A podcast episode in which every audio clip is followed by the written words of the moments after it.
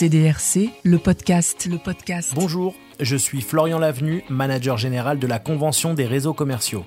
La CDRC est le premier événement hybride dédié aux équipes dirigeantes des enseignes. Alors si vous faites partie d'un réseau commercial et que vous travaillez dans le service développement, RH, juridique, financier, marketing ou immobilier, téléchargez dès maintenant votre passe CDRC sur le site cdrc.paris. Le pass vous donne accès à la plateforme digitale CDRC Connect et à une entrée à l'événement physique qui aura lieu le 17 juin 2021 à Paris. CDRC, le podcast, le podcast. Écoutez le commerce s'organiser.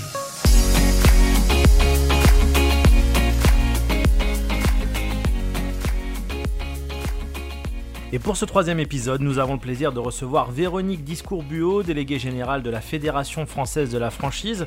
On rappelle que la franchise est une des formes principales de commerce organisé en France. La franchise a généré en 2019, selon la FFF, 68 milliards d'euros et pèse plus de 750 000 emplois directs et indirects en France. Véronique Discours-Buot, bonjour. Bonjour. Véronique, vous êtes déléguée générale de la FFF depuis à peu près un an maintenant, on va dire. Mais dites-moi, une année comme celle-ci, ça en vaut 10 en termes d'expérience, non? Oui, oui, c'est bien possible, euh, oui. Mais euh, ma carrière a été jalonnée de crises, en fait. Je pense que c'est ce qui, c'est ce qui m'a construit aussi, ce qui m'a construite. Donc, euh, voilà, je, crois qu'on apprend plus vite. Je crois que ça permet aussi de se mettre beaucoup plus vite dans le bain. et je pense que ça, ça permet aussi de euh, de construire une équipe, de souder une équipe. Euh, contre l'adversité, on, se sent, on se sent plus soudé, donc euh, tout, tout, se fait plus vite. Il y a aussi des avantages aux crises et, et ça, c'est un des avantages. Justement, Véronique, on rappelle que vous avez remplacé Chantal Zimmer, qui était restée quand même 35 ans à la tête de cette maison. Comment s'est passée votre prise de fonction et la passation?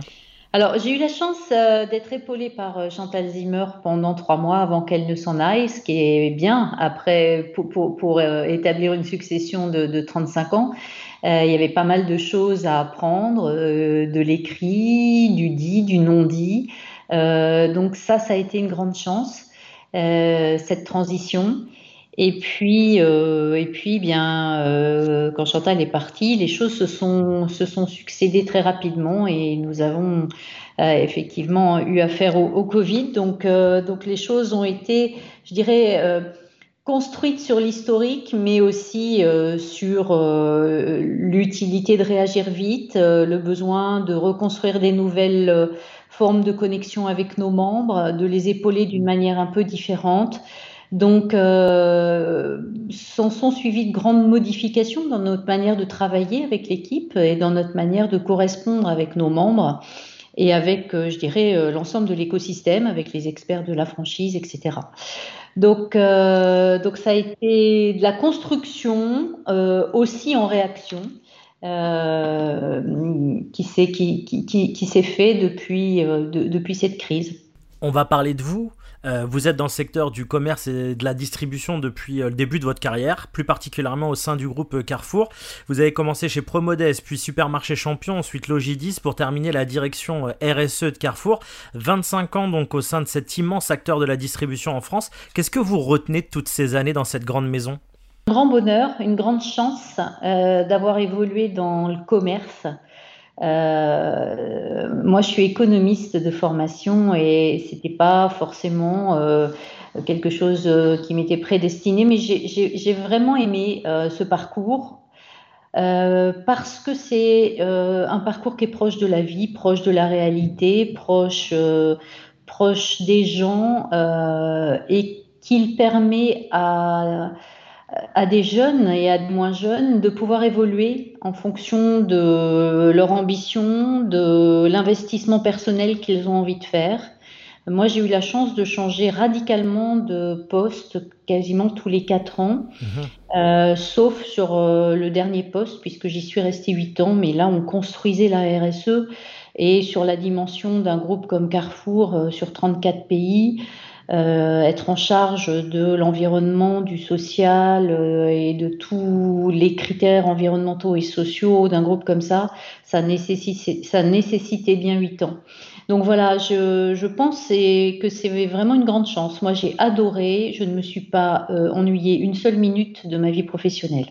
Justement, la, RSE euh, sur cette dernière expérience, on sent aussi que c'est quelque chose qui a marqué votre parcours, puisque quand on regarde, euh, vous vous êtes engagé pour un commerce plus sain, un commerce équitable. Vous avez fait partie du bureau Max Avelar France et vous avez été membre directeur au sein de Global Food Safety Initiative. Comment avez-vous commencé à, à, vous engager pour, euh, pour le good au sens large? Qu'est-ce qui vous a motivé? Je crois définitivement que depuis le début de ma carrière, je me suis engagée sur des valeurs que, que je portais et que je partageais. Euh, donc, euh, que ce soit au tout début, puisque quand j'ai démarré dans la grande distribution, vous l'avez souligné, j'ai démarré dans un groupe familial Promodette. Et l'ambition, c'était quand même de donner accès au plus grand nombre à des produits de consommation de qualité à des prix accessibles à tous. Et pour moi, ça parle. C'est des choses qui parlaient vraiment très très fort. Euh, je sais que la distribution n'a pas qu'une image positive auprès de chacun. Néanmoins, ça reste euh, quelque chose euh, de fondamentalement vrai. Je crois que si on regarde à travers les âges, le rôle de la distribution a quand même été d'apporter des produits de qualité, euh, de qualité organoleptique mais aussi sanitaire, de faire remonter le niveau sanitaire de l'ensemble des produits et de permettre à la population de se nourrir. Euh, bien sûr, avec euh, aujourd'hui des, des, choses que, que l'on voit sur l'obésité. Enfin, bon, il y a aussi il y a aussi des éléments de controverse. Je ne les nie pas. Mais à la base, fondamentalement, je partageais les valeurs. Donc oui, c'est pas par hasard que je me suis retrouvée chez Max Havelaar et ça n'est pas par hasard que je suis à la Fédération française de la franchise parce que je pense concrètement que ce modèle économique est un modèle très actuel et très porteur de valeur.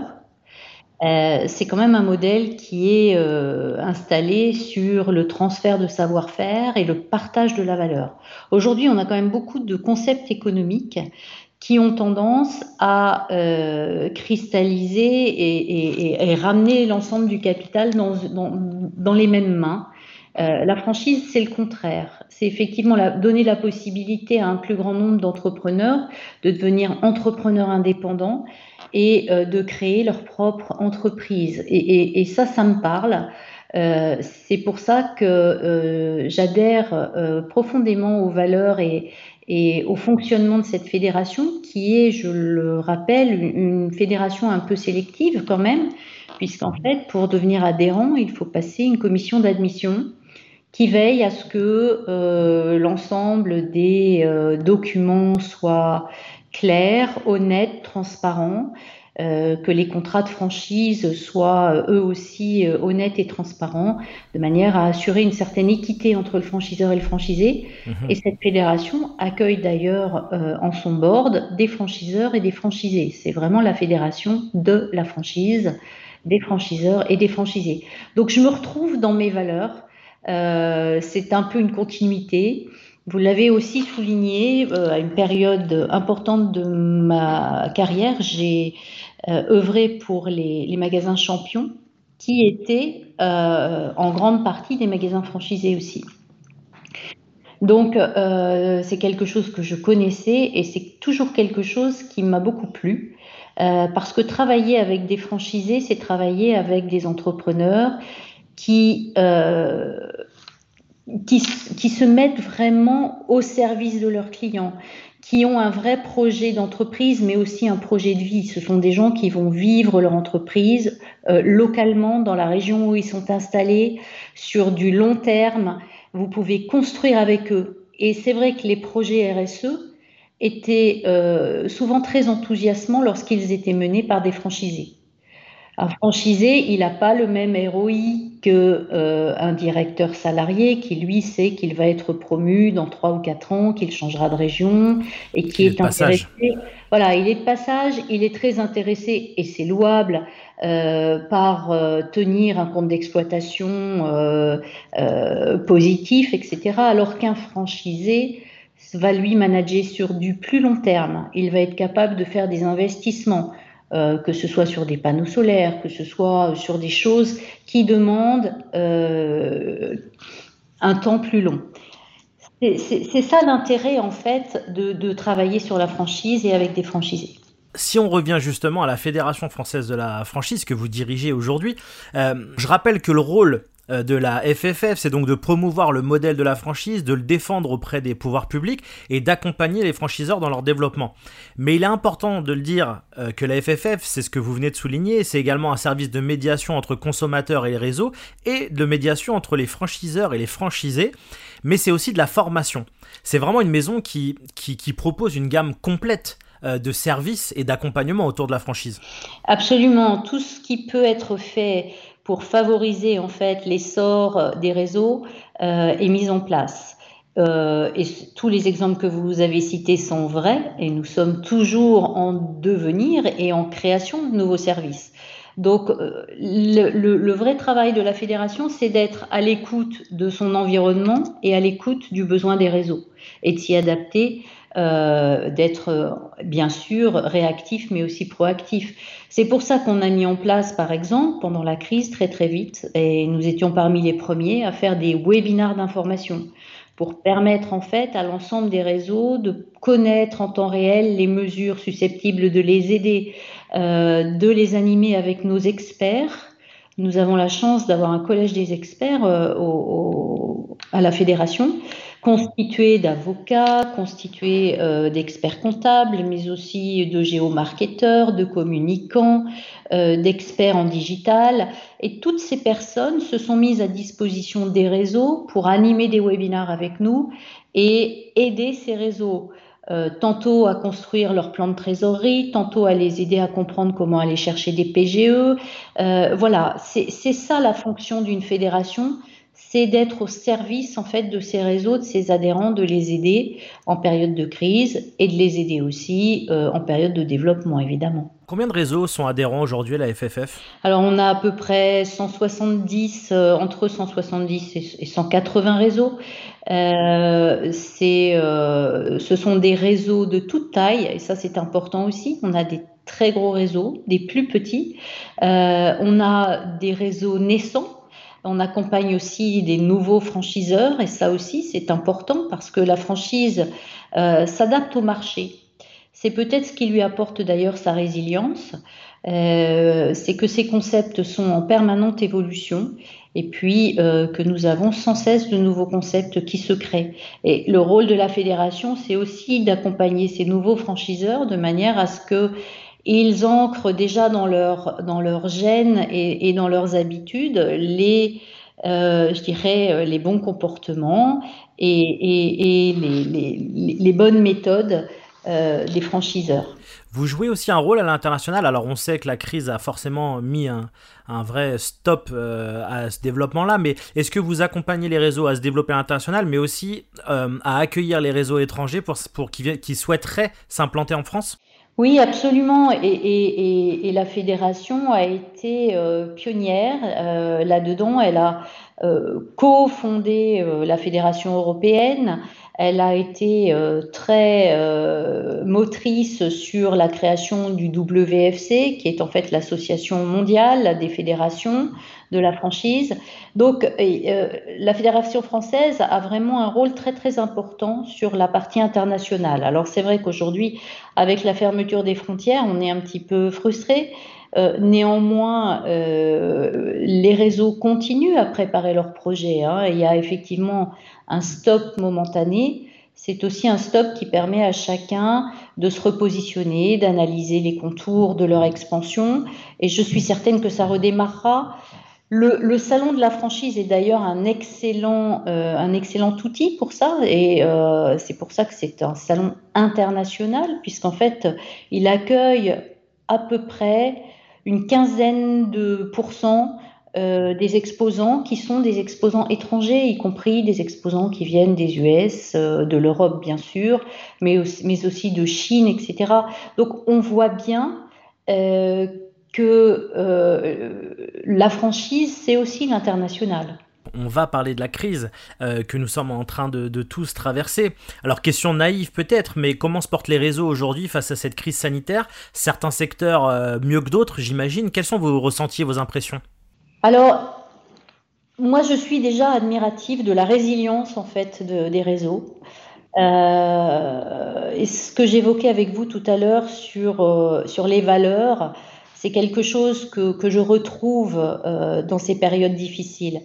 Euh, on a vu tout de suite beaucoup de réseaux euh, retrouver ou reconstruire ou renforcer le dialogue très très fort avec, avec leurs leur franchisés, apporter un soutien.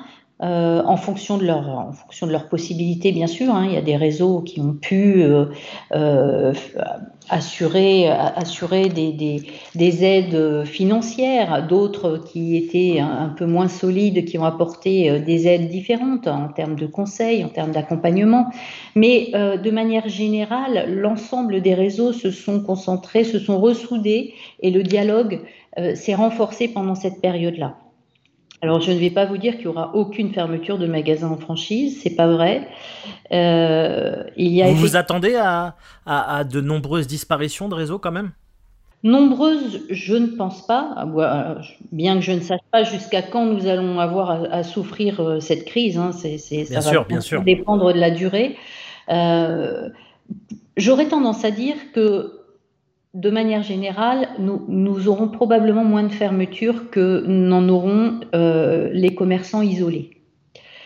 Pour la raison que j'évoquais tout à l'heure, c'est qu'en fait, la solidarité, la collaboration s'est mise en place très très vite. Que très très vite, euh, les premières mesures, le soutien, l'explication euh, a été apporté à l'ensemble des franchisés qui ont pu, dès le début, euh, aller mettre en place les mesures et aller chercher les aides auxquelles ils avaient droit. Euh, en fait, les commerçants ne se sont pas trouvés seuls et démunis face à la crise. Et ça, c'est très important parce qu'en fait, on voit bien que euh, les, la casse se fait notamment au début. face à une crise, il faut savoir réagir et réagir vite. Le, la pire des situations en temps de crise, c'est de rester dans l'attente. Et on a bien vu que très très vite, l'ensemble des réseaux s'est mis en marche euh, pour euh, faire un état des lieux, pour euh, commencer à rebondir et pour planifier l'avenir. Et ça, c'est très important. C'est vrai qu'on a senti que, que, le commerce en réseau allait mieux résister, c'est peut-être un des enseignements positifs, c'est que la franchise et, et d'autres formes de commerce en réseau peuvent s'en sortir euh, grandis de cette crise. Oui, tout à fait je, pense que c'est quelque chose qu'on avait du mal à, toucher du doigt. On l'imaginait. Euh, on va probablement, grâce, on s'en serait bien passé, mais euh, grâce à cette crise, pouvoir euh, le commenter de manière sûre, avec des chiffres, euh, parce que euh, cette réalité, effectivement, on n'espérait pas avoir à la vivre, mais, euh, on aura des chiffres. Il y a une chose très importante, on vous a vu monter au créneau avec d'autres fédérations, mais c'est la thématique de, l'immobilier, des loyers. comment ça se passe actuellement pour les réseaux? Est-ce qu'ils ont réussi à trouver la plupart du temps des arrangements avec les foncières?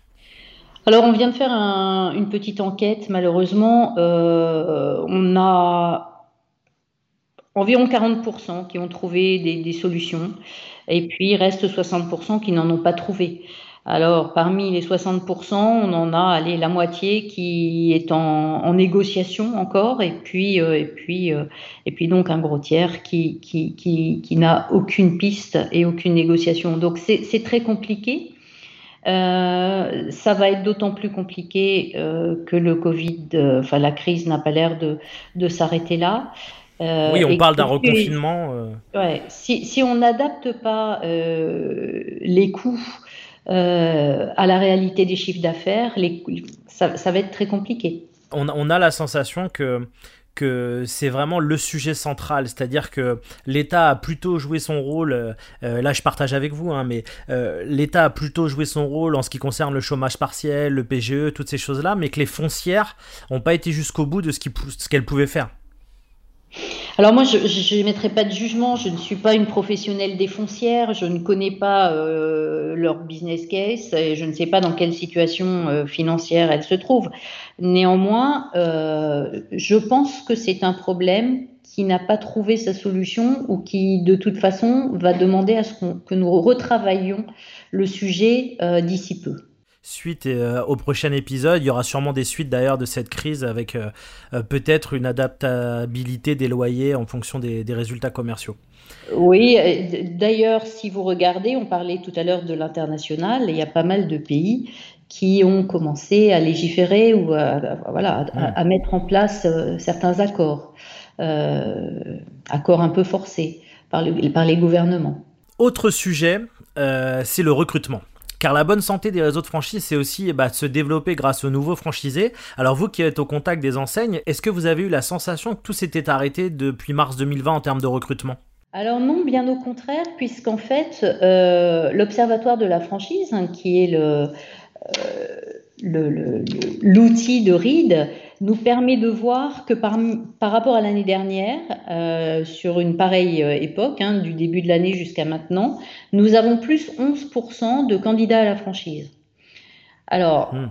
euh, ça c'est quand même assez intéressant. ça souligne plusieurs choses, hein, bien évidemment. Ça souligne l'inquiétude de, certains salariés face à la situation de leurs entreprises et, et peut-être la volonté de se préparer à euh, créer leur propre emploi. Euh, mais ça souligne aussi quelque chose d'important qui s'est passé pendant le confinement. Je crois que les gens ont eu le temps de, euh, de, faire un 360, de se demander si vivre dans les grandes métropoles à un rythme parfois un peu fou valait la peine. je pense qu'il y a beaucoup de gens qui reconsidèrent leur carrière, sous cet angle-là. Euh, tout comme on voit que les grandes tendances de la RSE ont été renforcées, je pense que tout ce qui touche euh, à la vie personnelle, à l'équilibre vie privée, vie professionnelle, va, retrouver tout son sens en ce moment. Et c'est là que la franchise est un outil très intéressant, puisqu'en fait, il permet à un grand nombre d'investisseurs de toute taille euh, de trouver un moyen euh, d'entreprendre et de créer son propre emploi. Euh, parfois juste de créer son propre emploi en faisant une petite franchise, que j'appellerais une petite franchise, parfois en créant des emplois additionnels si l'entreprise est plus importante. Mais c'est un moyen important de mobilité dans la carrière, de mobilité géographique aussi, euh, en permettant à certains d'aller s'installer dans des régions euh, dans lesquelles ils rêvaient vivre euh, ou ils rêvaient de retourner. C'est intéressant de constater qu'un tiers des franchisés sont installés dans des villes de moins de 20 000 habitants. Ouais. On, a la sensation, on, parlait tout à l'heure d'un, que le commerce en réseau pourrait sortir gagnant de, cette, de cette crise, entre guillemets. on sent aussi que la proximité, c'est la grande gagnante. Euh, de cette crise. On sent que les gens ont, ce besoin de, de, villes plus petites, que le centre-ville va mieux s'emporter.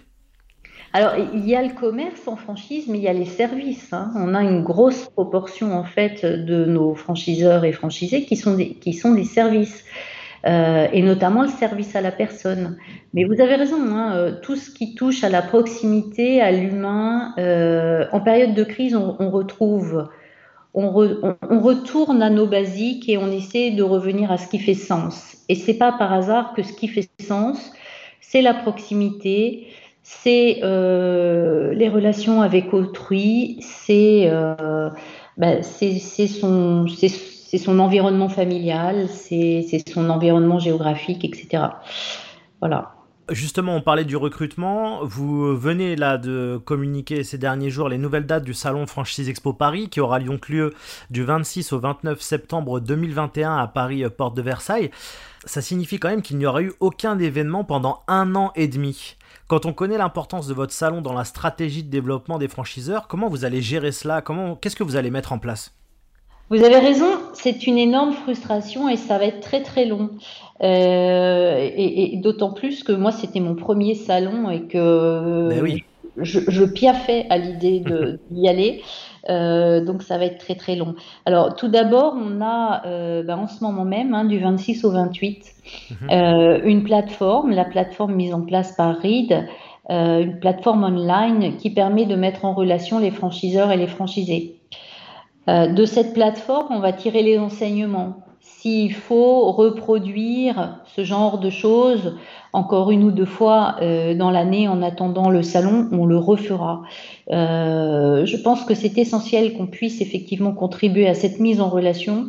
Et vous l'avez souligné, le salon est quand même l'endroit très attendu par les exposants, mais aussi les futurs franchisés. Donc il va falloir qu'on trouve des solutions pour les mettre en relation. Ouais, donc plutôt des solutions digitales en attendant de pouvoir tous se réunir physiquement. Hélas, je pense que nous n'avons pas d'autre choix. Mais, euh, mais je dirais que la session 2021 sera tellement attendue qu'elle va être euh, forcément formidable. Et on a le temps de s'y préparer. Donc, euh, donc on va vraiment le faire euh, de manière avec tout notre cœur et, toutes nos idées. En tout cas, on, vous le souhaite et on sera également au rendez-vous. Alors un dernier mot euh, bah, sur la CDRC, ce qui nous, euh, ce qui nous réunit aujourd'hui, la convention des réseaux commerciaux. Dans cette période charnière pour le commerce, de notre côté, quand on a organisé cet événement, il nous semblait indispensable que le commerce organisé se rassemble pour réfléchir à son avenir. Donc moi, je voulais vous dire qu'on était très heureux de vous avoir en tant que partenaire institutionnel aux côtés de, de Procos et de la FCA. Qu'est-ce qui vous a plus rapidement dans ce projet de la Convention des réseaux commerciaux je crois que c'est intéressant de toute façon d'allier nos forces. Nous sommes, euh, nous sommes tous là pour contribuer à l'économie d'un pays. Il euh, n'y a, a pas de choses qui doivent être exclusives. Je crois qu'on a tous notre place. Nous ne sommes ni en concurrence, ni en lutte. Et vous l'évoquiez tout à l'heure, nous avons lobbyé d'ailleurs ensemble lorsque nous avions des sujets conjoints je crois que c'est essentiel quand nous avons des choses à défendre que nous le fassions ensemble, quand nous avons des choses à célébrer qui nous rassemblent que nous le fassions ensemble. Euh, en tout cas, c'est mon état d'esprit et voilà. Donc, nous sommes ravis d'être partenaires. Merci beaucoup Véronique Discourbeau de nous avoir accordé ces minutes. Nous aurons le plaisir de vous retrouver bah, lors de l'ouverture de la plateforme digitale CDRC Connect le 10 novembre prochain et bien sûr le 17 juin 2021 physiquement au Palais Brognard à Paris. Merci encore. Merci, à bientôt. CDRC, le podcast, le podcast. Écoutez le commerce s'organiser.